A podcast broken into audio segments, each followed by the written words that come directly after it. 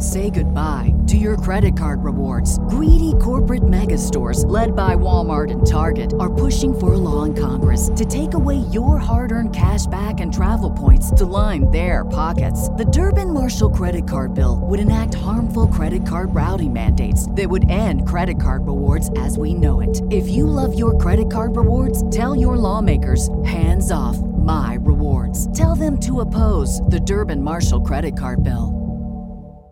This is the story of the one. As head of maintenance at a concert hall, he knows the show must always go on. That's why he works behind the scenes, ensuring every light is working, the HVAC is humming, and his facility shines. With Grainger's supplies and solutions for every challenge he faces, plus 24 7 customer support, his venue never misses a beat. Call quickgranger.com or just stop by. Granger, for the ones who get it done.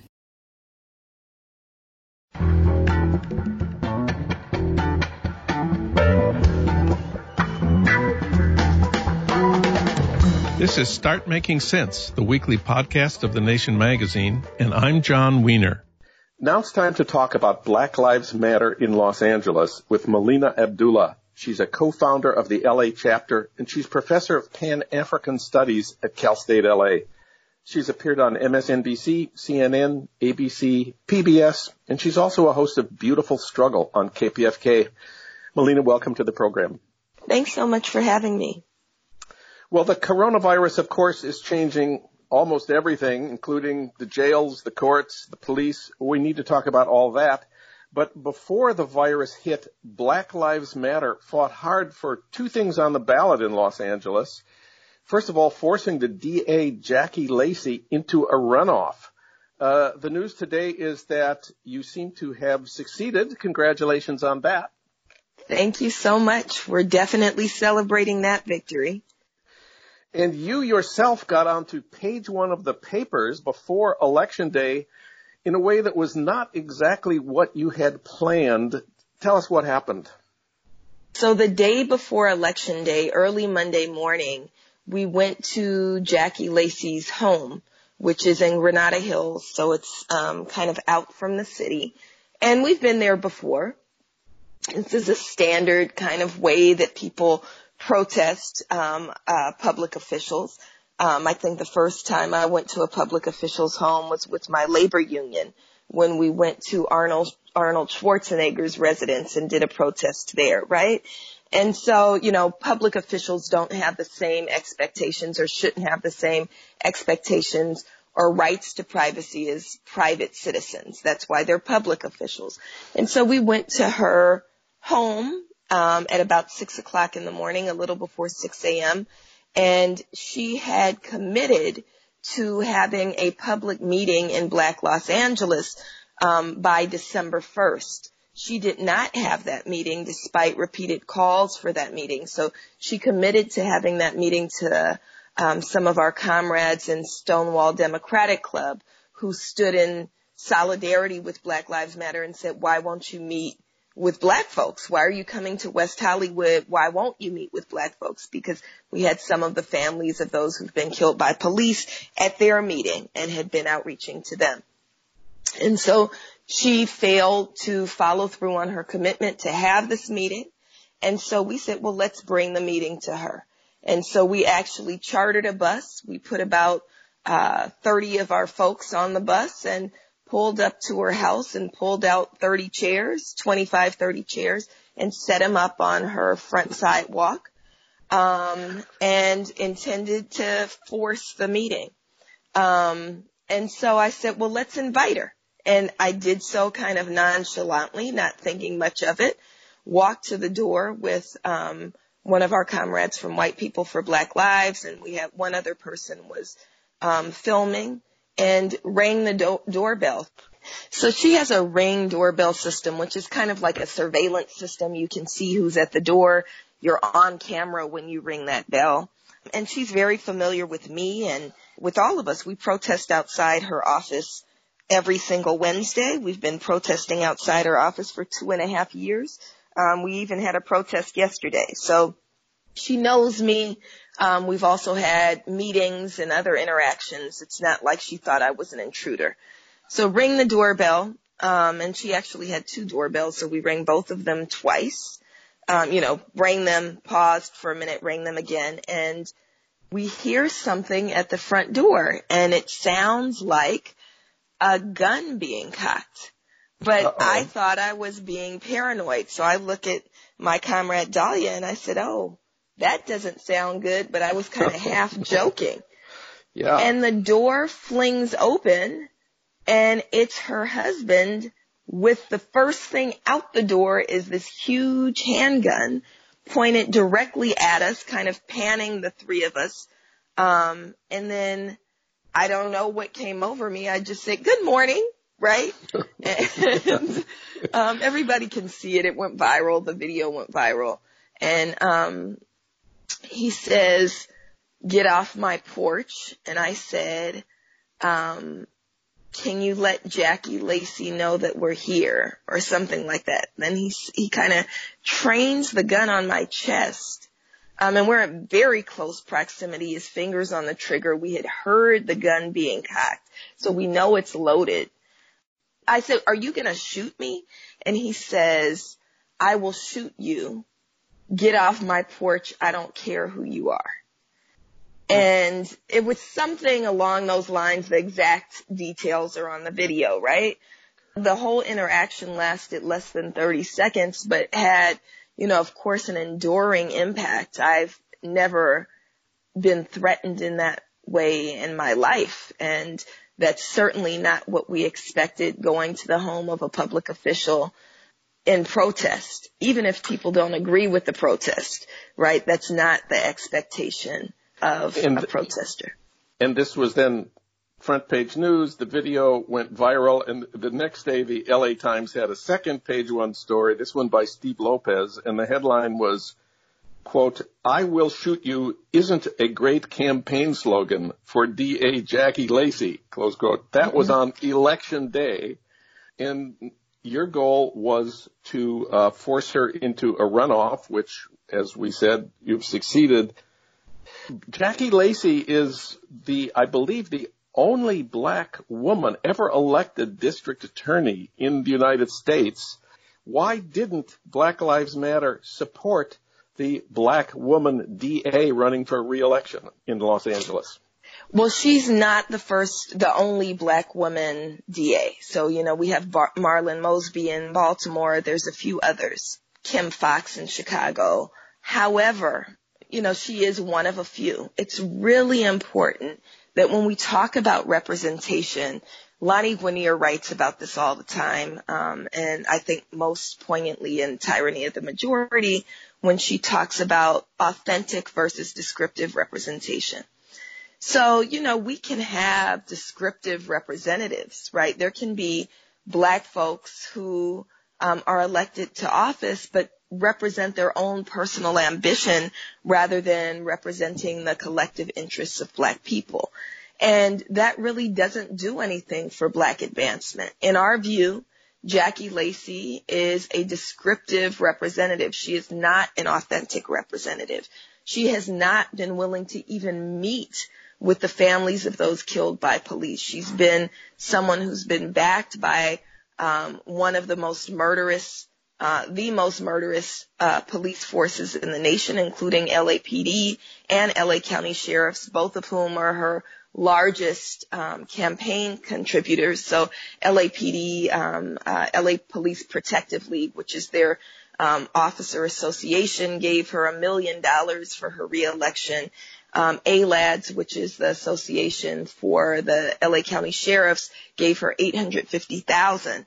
Um, wow. and so this is, you know, who's backing her. So in the words of, um, one of our, um, most revered scholars and writers, Zora Neale Hurston, all skin folk and kinfolk.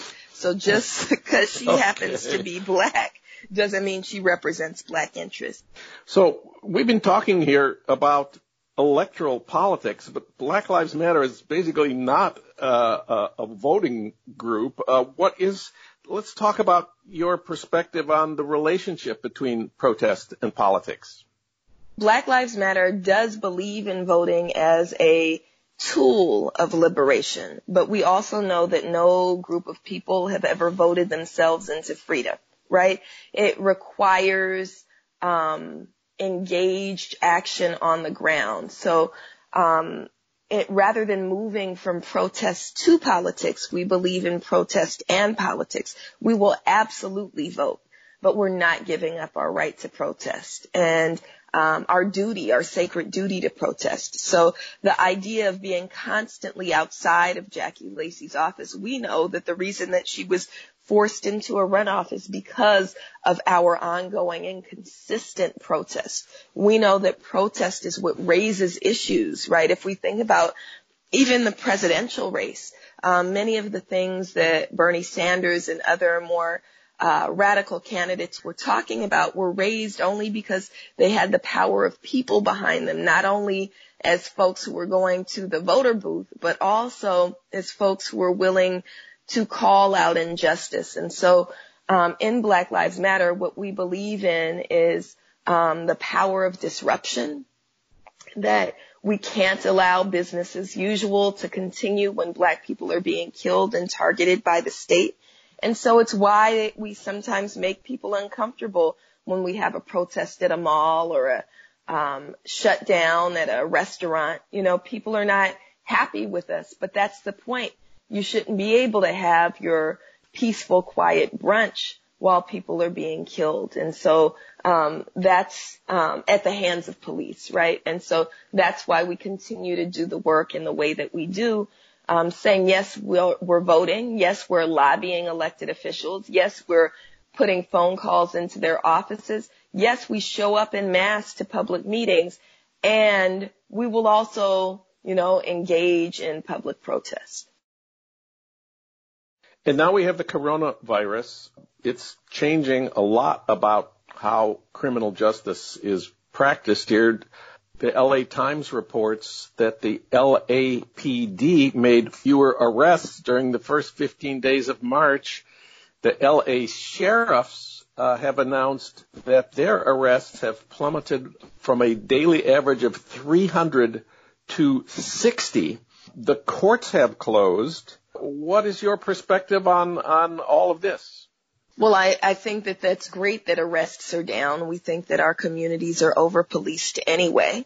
I think that it's important though, as we're talking about what is really a healthcare and economic, I was very troubled by LAPD and LA County sheriffs asking for more money and by um, the announcement of the mayor that he'd be putting more police on the streets. And so it's really important that as we're looking at a healthcare and economic crisis, that we invest in those things that actually um, remedy those issues, right? So we need more public health workers. We need more EMTs. We need mental health providers. We need housing, right? When we're talking about uh, public health crisis, the idea that we have 60,000 unhoused folks on our streets and we're doing very little to provide new housing. I know there's a moratorium on evictions, but it's important to think about what does it mean that we still have these massive encampments, people living in tents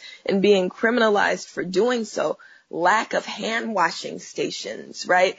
What does it mean for our public health when we're refusing to house folks? And so I think that we need to um, be thinking about, and not just thinking about, but immediately responding to those needs. So I'm disturbed that um, Mayor Garcetti sees police as a remedy to public health and economic crises um, rather than investing in the spaces that we need to invest in. Just to be very clear, LA has enough housing to house everyone, right? There's um, ample um, units that are not being occupied. I'm loving what Reclaim LA is doing, where we have now nine families who've moved into a neighborhood in El Sereno publicly held vacant housing that's just sitting there and has been sitting there for almost 10 years. People are saying, no, it's not okay that we're unhoused. We're taking over these vacant units. And I think that there should be a public response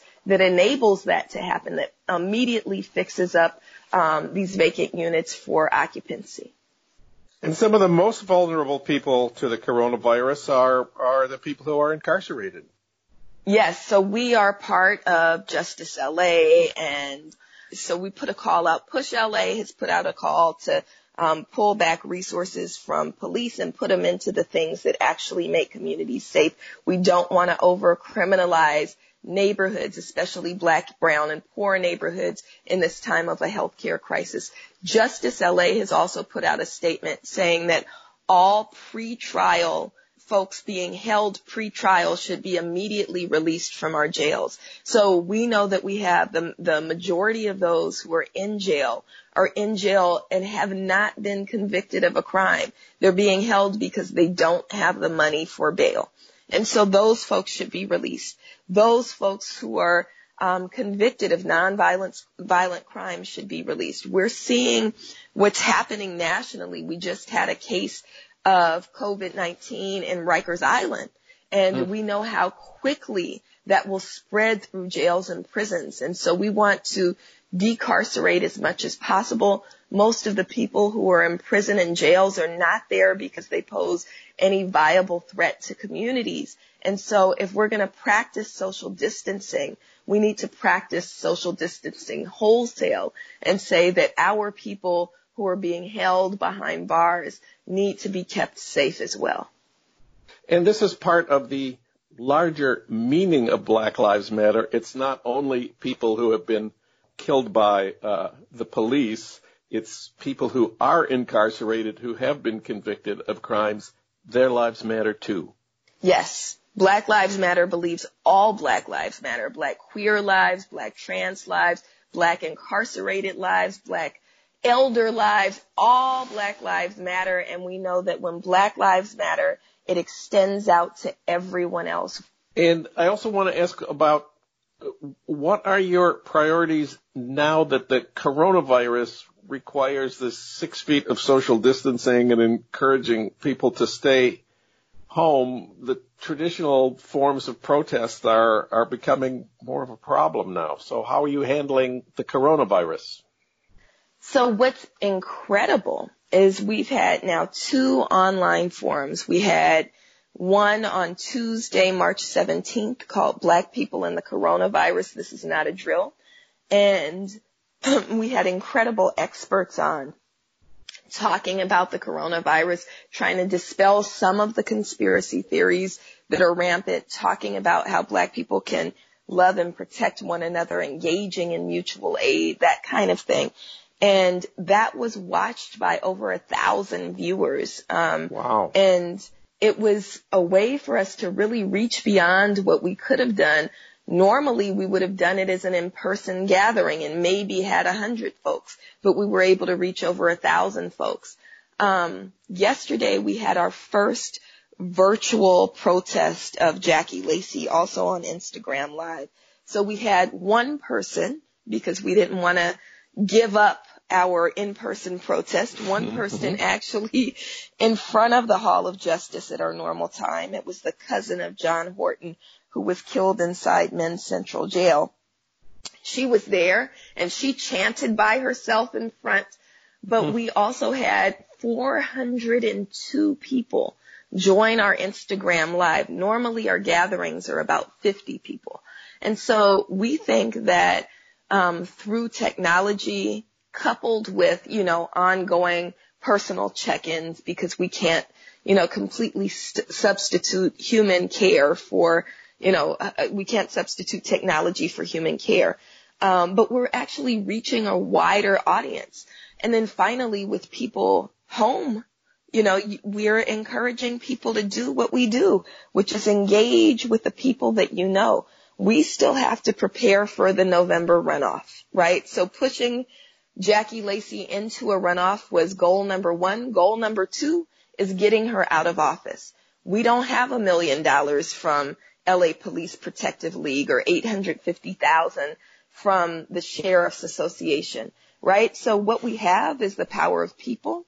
We're encouraging everybody to engage with their relationships, call people and tell them why it's important to vote Jackie Lacey out. Send personal texts. have conversations. And so that's how we're continuing to engage. And, you know, the protest doesn't stop just because we're socially distant. There's other ways of doing the work. Uh, let me ask a little about you. What was your path to becoming an activist? Were you marching in the streets as a kid?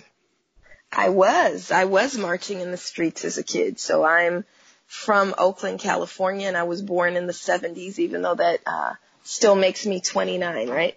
Um, but, you know, being raised um, in what's, you know, most of us in Oakland call the Panther Cub generation, right? We're mm. all the children of activists, right? And my my parents weren't actually Panthers, but helped to support some of the survival programs.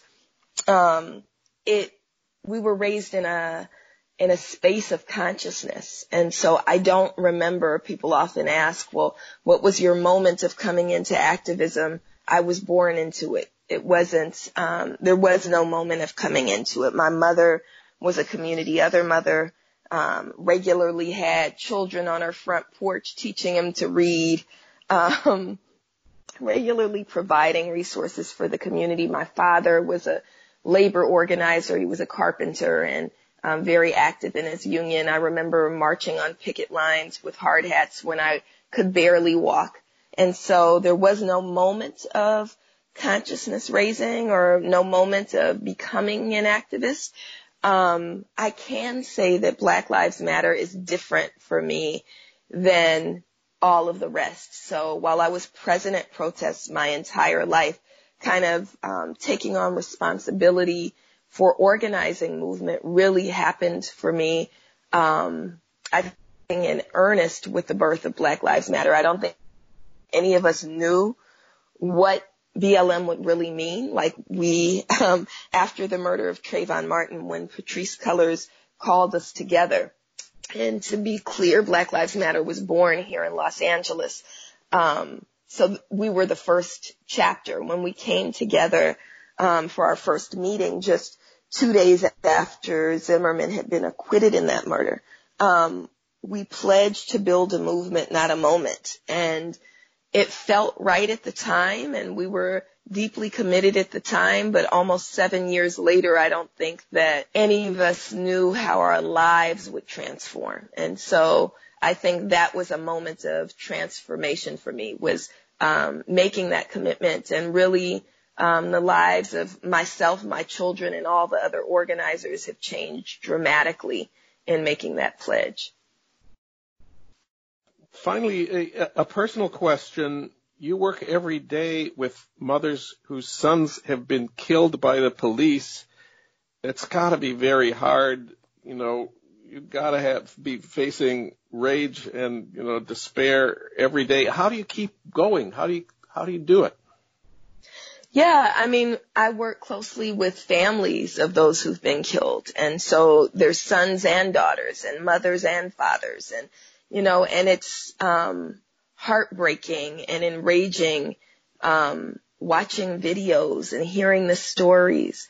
Um, but the stories are also uplifting. So as we struggle for justice for Wakiesha Wilson, who was murdered on March March 27th of 2016, um, it's really important that we um, hear the stories of why are we fighting for Wakiesha. So I love sitting and engaging with her mom, Sister Lisa Hines, and her auntie, Sister Sheila Hines, who tells stories about, you know, why why her nickname is Weebo because she had little legs that made her look like a weeble wobble when she was walking as a child, right? And so they would say weeble wobble, but she don't fall down, right? mm, mm. And so like hearing about who these folks are, right? Meeting the children of Redel Jones, um, Sakari and D'Artagnan, who are her two children, are have become like um, extended family to me. And you know, there's a lot of love in the movement, right? Getting to know Keith Bursey's daughter, um, Kisana, who's a gifted violinist and on her way to college, and um, his grandmother, who just is the epitome of what black motherhood and grandmotherhood is. Um, I think that we draw strength from each other. There's a whole lot of love in the movement and we've tried to build a movement that's loving and supportive. And so in the midst of our rage and our struggle and our pain, there's also each other. There's spiritual energy that we generate. Um, and Black Lives Matter is also, uh, we practice group centered leadership, which means that, you know, there's hundreds of us and some of us are really funny and some of us are artists. I think about Yasmin Monet Watkins, who's one of the best poets I've ever heard, right? Giving her art, or people like Funmilola Fagbamila who give her words, or um, you know, we have a singing, cussing pastor, Evan Regi Bunch, who offers mm. some of the best prayers you could ever imagine, and we find love and support and joy even in the midst of pain. Melina Abdullah, she's one of the founders of Black Lives Matter in LA. Melina, thank you for all your work and thanks for talking with us today. Thanks so much for having me.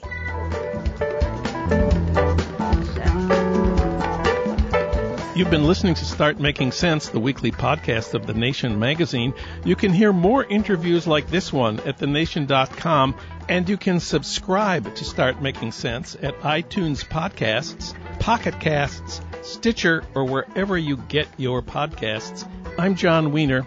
Thanks for listening.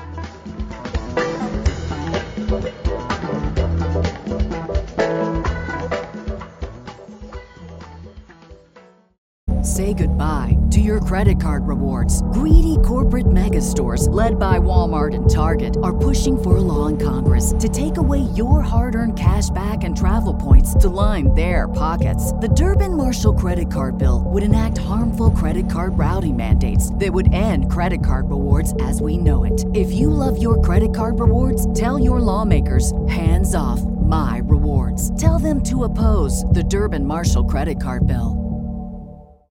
When you need mealtime inspiration, it's worth shopping Kroger, where you'll find over 30,000 mouthwatering choices that excite your inner foodie. And no matter what tasty choice you make, you'll enjoy our everyday low prices, plus extra ways to save, like digital coupons worth over $600 each week. You can also save up to $1 off per gallon at the pump with fuel points. More savings and more inspiring flavors make shopping Kroger worth it every time. Kroger, fresh for everyone. Fuel restrictions apply.